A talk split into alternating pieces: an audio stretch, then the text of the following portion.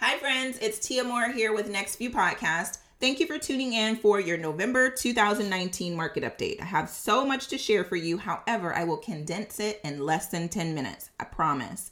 All right, so this is going to be the 10 minutes that you're going to thank me for later because the information contained in this podcast will have you equipped and ready to handle any awkward conversation or any interaction you have with somebody at maybe a dinner party that you're forced to go to later this month. All right, so let's get into it. I'm going to give you a general overall market overview. Then I'm going to discuss what that information means if you are a buyer in this market. I'll uh, go over what that information means for if you are a seller in this market. We'll talk about how new home permits are affecting our market. And I have a fun fact courtesy of our friends over at the Oliver Whalen team at Nova Home Loans. It is a great new change to FHA lending guidelines that I'm sure you guys will want to know about, especially if you are a buyer thinking about using an FHA loan or if you are a seller that's selling with an FHA price point. So let's get started. All right, so active listings for sale right now, we're at 14,403 listings. That is down 21% from where we were last year. Okay, I'm going to explain all of this in further detail, so stay with me, okay? Listings under contract currently are up just on just at 19%. So 10,097 listings currently under contract, up 19%. The monthly median sales price we're at 283,000, which is 8% higher. Let me repeat that. 8% higher than where we were in uh, November of last year. So, let's talk about what that means to you if you are a current buyer. So perhaps you're a buyer and you've been waiting to purchase because you've been hoping that the prices go down.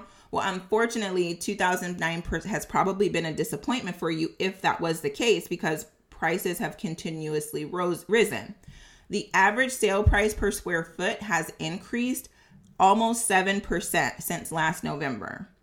And the median sales price, like I said earlier, it's currently at 283,000. That is an increase of 21,000 compared to last November when we measured at about 262,000. So I know I've had people say, well, how long can this last? People can't afford to purchase homes. What are we doing? Well, despite the rising prices, you know, affordability has remained normal throughout the year. And one of those factors is because private sector earnings in the greater Phoenix area has risen by about 4.5% and that's courtesy of our friends over at the Cromford Report. Um, and then not only that, you have you have interest rates that have continued to decline. So you have income rising at about four and a half percent, and then you have um, interest rates declining. Right now, according to um, the homeowner index published by the National Association of Home Builders and Wells Fargo, the median family income was measured at 72,900 last quarter, and that families making that income could afford about 68% of what was sold last quarter. So, about just under 70% of all the homes that were sold in the last three months, it was affordable for about um, it was affordable if the, the income was about 72,900. So 68% of those families could afford a home.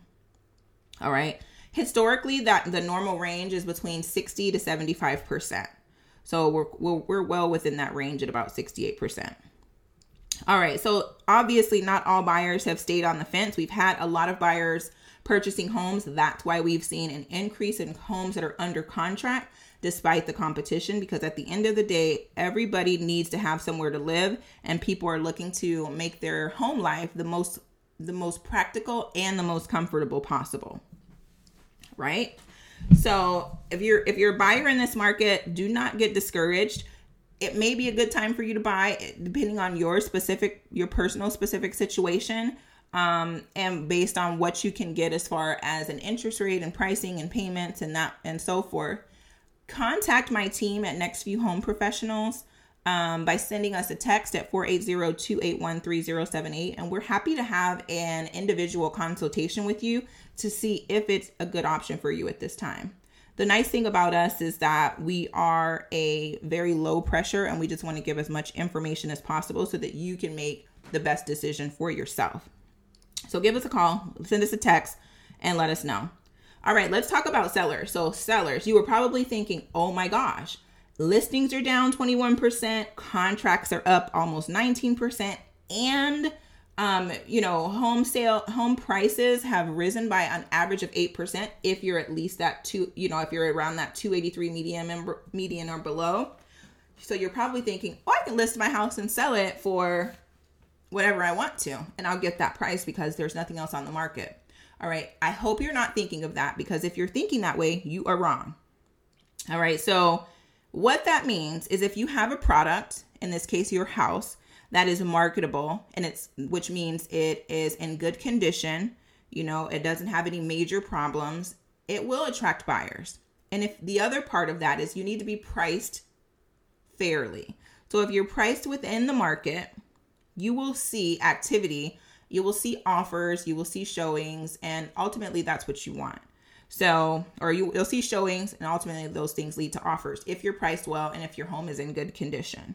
So again, while there is there is an increase in demand due to um, lower listings on the market and home prices rising, that does not mean you can list for an astronomical amount above above um, above market value. The other thing to that to always remember is the house will also need to appraise. So that's you know, that's a whole different story. All right, so like I said before, we did have a decline in or I may not have said it. I'm sorry. We did have a decline in our listings under contract compared to where we were in May. May was our peak month and then they declined by about 26%. However, it's still about 19% higher than where we were last year. So you're probably like, well, what does that mean? Why could it rise 20 why could it decline 26% and we're still higher?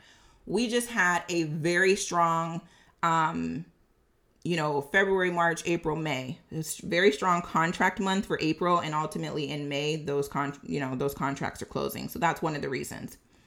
Uh then you also have monthly sales being up about 15%. That's that's truly a solid indicator that we're going to have uh, a really great end of the year. At the end of the year, a lot of people don't list their homes because they want to focus on the holidays. You may have family visiting, you want to decorate for Christmas, or um, you just you want to get into the holiday spirit and maybe you want to do shop whatever the case may be you may not want to go through the process of selling a home and so a lot of times you see listings decline however those are good months to sell. Usually during those months, people who are very serious if they're shopping for homes during those holiday months.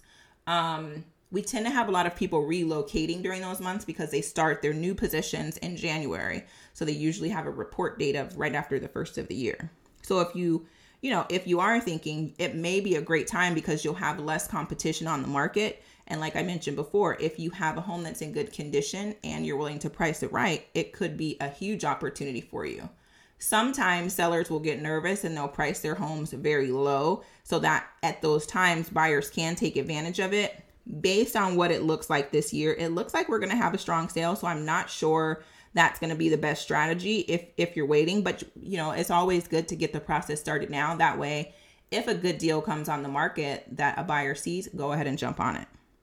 All right, so going back to home sellers. Okay, so like I said before, contracts are up, um, listings are down. So, not a lot of listings on the market. If you are thinking of selling and you want to maximize what you get out of your um, out of the sale of your house, give us a phone call because you want to start this process now. We're going into an election year, and it's always unpredictable when we do that. So, I mentioned I would talk a little bit about new home construction. So, single family permits, which is an indicator of our future supply, right? We're up about 4.6% year to date. And multifamily, which is condos, townhouses, are up about 6.4%, which is I don't we haven't reached that level since 2007. So again, multifamily permits up 6.4%, single family permits up 4.6. Again, haven't reached those levels since 2007. Um, now here's the thing single family home sales are up by 5.7%. However, and, and we're and we're referring to new homes, guys, new homes. But townhomes and condo sales that are built brand new, they're actually down 30%. So, with that being said, resale condos and townhomes have actually increased in sales volume as we've seen as we've seen new construction townhomes, townhomes and condos um, drop. So if you are thinking about selling your condo or your townhome and it's not a brand new build and or it's not in a brand new development, that's great news for you. The person that, that that that is bad news for is if you own a condo and you're thinking about renting it, that's going to be a challenge because with more people purchasing it, more people are looking for renters, so you're having to drop your rent a little bit less, and so it's it's it's it's decreased by about one percent if you're trying to rent a condo. Um, if you're trying to rent one of your condos right now. All right, so that's the end of our market update. We talked about we talked we gave you a market overview um, I talked about what the market means if you're a buyer, what the market means if you're a seller, um, and I we talked about this new construction and what's happening with that. Now, I didn't mention it, but sellers, anytime you want, you can have a free market analysis. We have a system called HomeBot. It's you can sign up for it whenever time you want. It's called My AZ HomeBot. So M Y A Z H O M E bot.com and you can sign up on that website and it'll send you a monthly report of what is happening in your neighborhood. And if you are a buyer, you can also sign up for that based on areas that you want to keep track of. So it's it's a great tool for that. All right, so my friends at Nova Home Loans sent me some information recently and I think it's great for some FHA for some FHA buyers. So the the the, the information said Great news for potential home buyers with variable income. FHA recently announced that they will now allow a 12 month history for receiving commissions, bonuses, overtimes, and tips. This is reduced from the prior requirement of 24 month history. Can you guys believe that? So it's been 24 months for quite a while and it's it it has taken people out of the ability to use an FHA loan um, to purchase a home and now that is no longer an issue.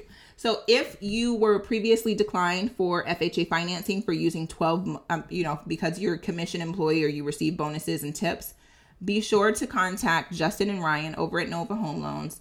They can be reached over at 480-233-5816. If you want to have that conversation with them and get pre-qualified, just let them know that Tia Moore from Next View Home Professional sent you. All right, guys, that's it for this week. Be sure to tune in every week for Next View Podcast for everything you want to know about real estate and business. I'll talk to you soon. Thanks.